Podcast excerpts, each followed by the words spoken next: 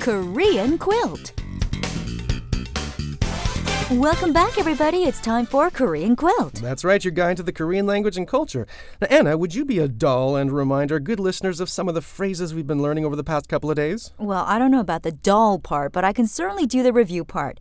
We've been asking what's good or delicious here. 여기 뭐가 맛있어요? Right, and then yesterday we were telling the server, Um, I'll have what he or she is having, or I'll have the same thing. 같은 걸로 주세요. And today what we're going to learn is an extension of this last phrase. Oh, an extension. That's right, indeed. The phrase is, can I have something that's not spicy, please?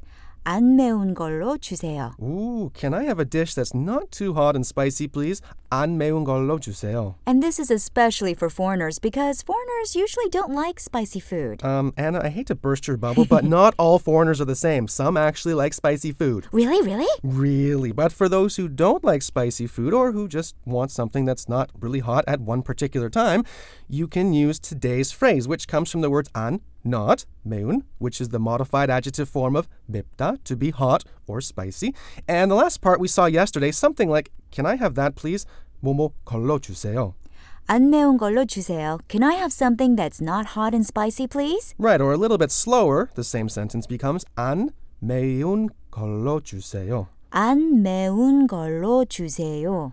Now, we can change this first part and add a little variety to our bag of linguistic tricks. For example, 비싸다, which means to be expensive. So if we want something that's not expensive, we can say 안 비싼 걸로 주세요. 안 비싼 걸로 주세요. Can I have something that's not expensive, please? Exactly. So remember these phrases the next time you're out and about, and we'll see you next time back here on Korean Quilt. Bye, everyone.